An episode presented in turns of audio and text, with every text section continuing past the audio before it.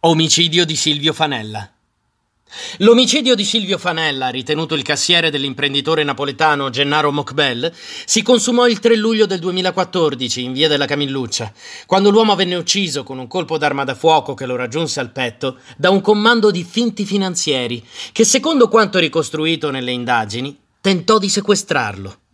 Tra i possibili obiettivi dei killer, secondo gli investigatori, il tesoro della truffa Telecom Sparkle ritrovato in parte pochi giorni dopo il delitto in un vano nascosto della villa in campagna del broker.